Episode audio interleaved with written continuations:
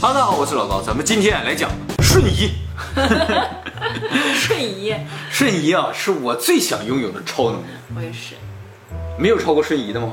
我就是挺想要飞毯来着。瞬移和飞毯相比较的话，还是瞬移牛一些，对不对？啊挺我更喜欢飞毯，为什么？飞毯很慢啊，飞毯有兜风的感觉。那你就开车你如果飞机好你如。果有了瞬移，就再也不能兜风了。哎，你怎么知道瞬移的过程风很小呢？风很大的有了瞬移之后，就没有人再买跑车。啊，就不需要法拉利了，对不对？不过要是讲法拉利和飞毯的话，那还是飞毯。那当然，如果我在法拉利旁边飞过去，哦，他简直都训的。那小的时候，那个玩过家家，我经常会画一个飞毯卖。卖出去了吗？很人气，当然小朋友都都想买我那个飞毯。所以你现在没朋友了，这个我想大家肯定有自己想要的超能力啊。反正对我来说，摄影机是最好的超能力。嗯，今天呢，我就要告诉大家一个好消息，瞬移啊就要实现了。但是咱们今天不是都市传说啊，咱们今天来讲真正的物理啊，瞬移啊，瞬移。那么怎么通过物理学来实现瞬移呢？就是利用我们以前提到过这个量子纠缠。今天我们再稍微仔细讲一下，究竟是怎么回事啊？就在一百年前的时候，爱因斯坦刚刚提出这个广义相对论的时候，那个时候爱因斯坦牛了，这个物理学界就爱因斯坦最大了啊，大家都崇拜他。但是呢，爱因斯坦自己知道啊，他内心有一个始终解不开的结，就是量子力学。量子力学在一九零零年附近那个时候诞生。那么这个量子力学究竟有什么现象让爱因斯坦这么头疼呢？就是人们发现啊，这个原子核这个电子在外边狂转啊，按理来说它应该是有规律的。那地球绕着太阳转是有规律的，对不对？比如说每三百六十五天转一圈，那这个电子绕原子核转应该也是有规律的。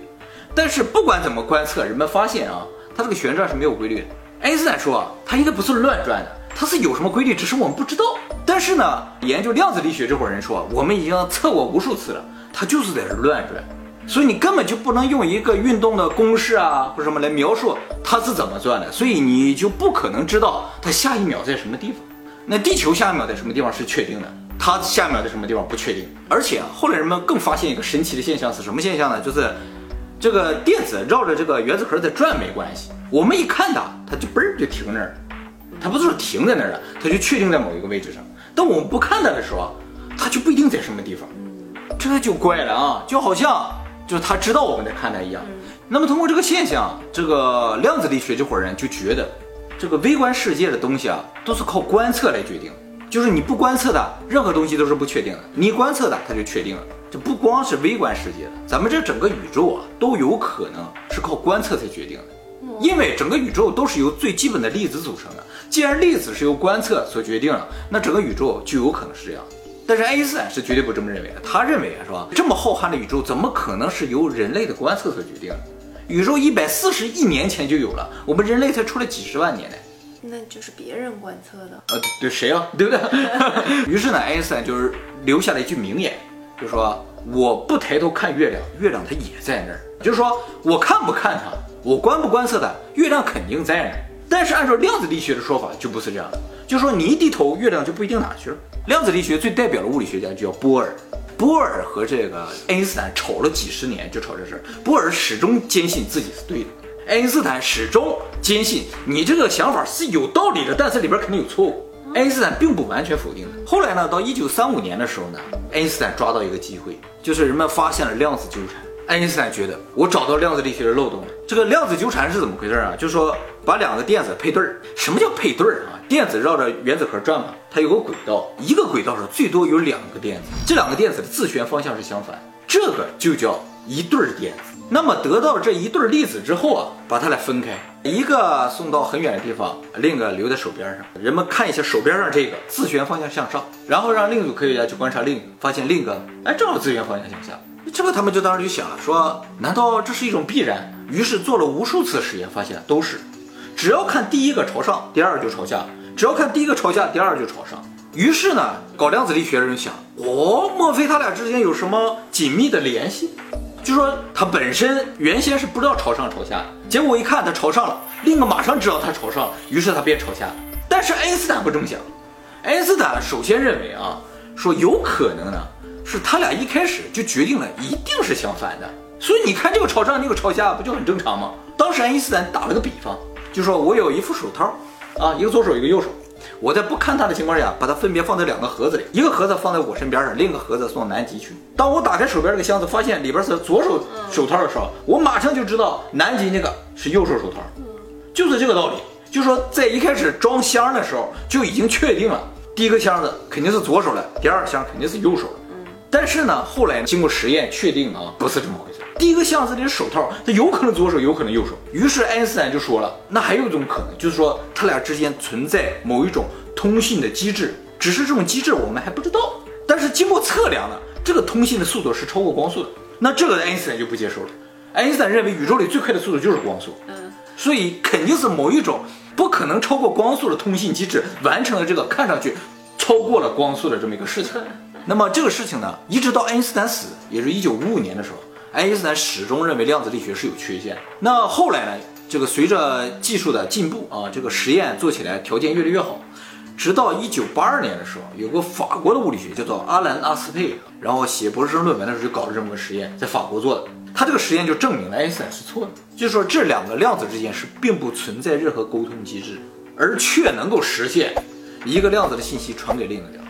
所以一度啊，阿兰·阿斯佩都被称作击败了爱因斯坦的男人。后来在二零一五年、一六年的时候，又一些世界上的大范围的做了实验，结果呢，都也都证明了爱因斯坦是错的。那么大家只需要知道一个结论就可以了，就是如果两个量子呢，它们配对儿，不管它们相距多远，对一个的影响会立刻产生对另一个的影响。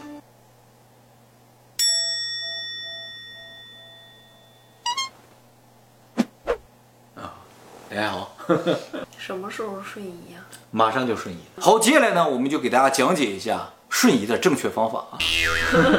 这个欧洲航空航天局，他们就在非洲的一个群岛上做了个实验，就是说在一个岛上，呃，生成两个配对的光子，把其中一个呢用激光传送到另一个岛上，这两个岛之间相隔一百四十三公里，然后用第三个光子去和这个配对的光子中的一个结合。第三光子的这个信息呢，就通过量子纠缠，一下子就传到了一百四十多公里之外的另一个量子身上。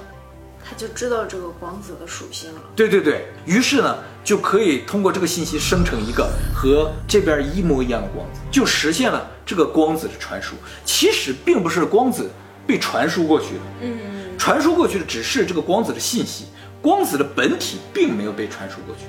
像一个克隆的光。哎，没错。有点像传真，哦，就是我在这边扫描一下，你不是打印出来了。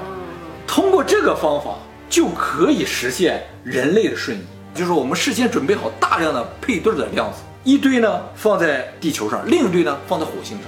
当然，放这个光子的过程要花一点时间了。然后在地球上呢，扫描你身上所有粒子的信息，扫描完了之后呢，就把人身上的所有的信息呢都与量子进行结合。结合之后，就瞬间就传到火星，火星那边呢，就第一时间得到了这个人身上所有粒子的信息，于是就可以用等量的粒子加上这个信息，生成一个和你一模一样的人，就产生了一个你的克隆，这就实现了瞬移。但是这个想和我一样吗？按理来说，你的每一个粒子都被复制的话，那复制出来的东西就应该是你，它也应该有你一模一样的思想。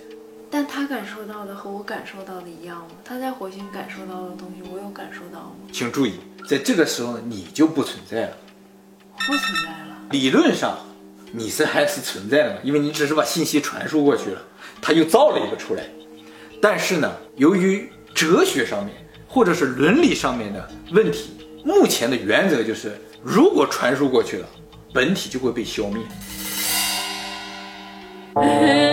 你懂吗？就是说你就会被干掉，不是这种干掉，并不是说真的杀死你，而是把我的信息全部删除掉。换句话说，你就会变成一堆像土啊、像沙子一样的东西。我没有了灵魂。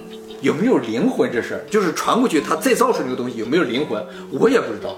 目前为止的实验都是在光子这个基础之上的，并没有拿实体东西做实验，更没有拿生命做过实验，因为。我们是把身体所有的粒子都复制过去的，是否就意味着我们的灵魂、我们的思想同样会被复制过去？有可能复制过去，嘎一造出来，是一具行尸走肉哎，都没有思想的可能性是有，甚至都不是行尸走肉，就是一具尸体。那就先不要消灭本体啊，但是从伦理伦理上的角度哲学说，这瞬间就要消灭本体，不消灭本体的话，那就出现平行宇宙了。对啊，其实本身量子纠缠就是一种像平行宇宙的一种感觉，因为量子的互相干扰啊，是忽略空间，就是说它俩其实是一个东西，哦，对对对，就像硬币的正反面的，我们把一个硬币的正反面强行把它分开了，但是在他俩的意识当中，他俩还是同一个硬币，所以一个朝上，另一个一定朝下，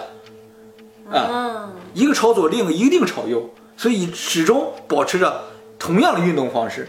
这种忽略空间的这种事情发生了，就意味着我们这个空间究竟是什么？也许他俩根本就没有分开过，他们一直在一起，一直是在一起。他这样，他肯定是要这样。对他没觉得他俩分开了，只是我们觉得他分开了，可不可怕？明明分开了，他偏偏没有分开。宇宙大爆炸就是从一个圆形一个整体爆开，所以这个宇宙的所有东西，它应该都是量子纠缠。有一个地球，就有另一个相反的地球；有一个你，就有一个另一个相反的你的存在。不应该有另一个地球，我们都是一个点爆炸来的，应该大家都是一样的呀。啊，就是说这个不是对儿对儿的这种纠缠，而是全体的一个纠缠，是吧？那么当然了，我刚才说的这个瞬移啊，还不是那么容易就实现的，因为明显存在很严重的哲学和伦理上的问题嘛，所以它这个实验比那个 DNA 的克隆克隆羊那个更有争议。DNA 克隆啊，纯粹只是复制一个 DNA 一样的两个东西，并不能复制记忆啊，复制思想。但这个就是完全复制、完全的克隆，而从物理的角度克隆了，所以它原则上就是同一个东西，一定要消灭本体。这种感觉就非常不爽，就是说，你你要不要瞬移？我就不想瞬移，是吧？就是因为是不是想要飞毯？这飞毯还是好一点，是吧？这种瞬移太可怕了。你觉得用它来瞬移物体，你可以接受吗？就没有灵魂的东西，还是可以接受的比。如说我的钱包落家里了，通过这往嗖，直接就瞬移到你手边就了。消灭那个就可以了。但是你有没有考虑过这个钱包的感受？那么这个事情呢，现在已经研究二十多年了，中国啊、日本啊，还有欧洲、美国在这方面都挺领先的，大家都互相竞争。就以目前的研究成果，就是纯粹只能传输像光子这样的信息啊，就已经可以有很大的应用了。比如说什么啊？其实我们现在电脑里所谓数据的东西，就是一啊、零啊这些东西组成的。所以用二进制可以描述所有虚拟化的东西。那么像零啊、一这种状态，也就可以瞬间通过量子纠缠传输到很远的地方，比我们现在网速啊，不管无线网、有线网都要快。前两天刚刚讲五 G，说五 G 怎么这么快？这比五 G 快太多了。这从原理上就是完全同时的。而且呢，不受任何东西的阻隔。比如说，我们现在从地球的一侧传到另一侧的信息，要通过卫星啊这么导一下，这个不用，直接它就传过去了。怎么传过去的不知道，而且怎么传过去不知道这个事情还有个好处就是，我们现在所有信息如果通过网线传输，就可能被黑客监听，或者是阻拦，或者是篡改。就是你在网上输入了你的密码，其实这个密码也通过网线传出去了，那黑客截获了，一破解就知道你的密码。但是量子信息传输中间的传输机制不知道哎，所以黑客是国家谁都不可能拦截这个数据。如果黑客能拦截这数据，首先先颁给黑客一个诺贝尔奖，对不对？所以这种高速的、安全的信息传输就实现了。呃，打个简单的比方，就是比如说我在这说一二三，我想让你听到，你那边马上就听到一二三，不管你离我有多远。那么通过这个事情，大家能联想到什么呢？如果这个实现了，人类用意识进行沟通的世界就不远了。哦，这就跟用意识沟通是一样的。几乎不用说。对你根本不用说，怎么传过去的也不知道。但是我想什么你就知道我想什么，这就是量子传输。但是要配了对儿。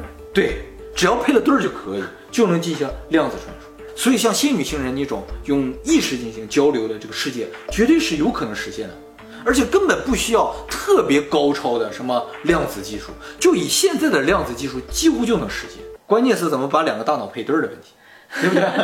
但是啊，呃，就看是这个意识沟通先实现了，还是人的虚拟化先实现了。如果人的虚拟化先实现的话，那这个意识沟通就一点障碍都没有。本身人就是虚拟的嘛，就是零一这些东西啊。二零四五吧，嗯，二零四五的时候，真有可能这些都实现了。有观众问说，如果以前世界上存在高度的文明，怎么我们现在宇宙里没有看到他们造的卫星呢？哦，根本不需要。卫星这东西属于非常低等的科技，对不对？高等文明都是用意识性的交流，而且没有任何组量合。对他想去哪就去哪，肉体的传输还挺麻烦的，精神的传输想传哪就传哪，只要有量子纠缠的存在，一切都可以实现。那量子是哪来的？量子就是组成这个世界最基本的小颗粒，这个小颗粒就有这个特点，没有时间，没有距离，速度无限大。但是你说它这么神秘，你也是由它组成的，尤其是你。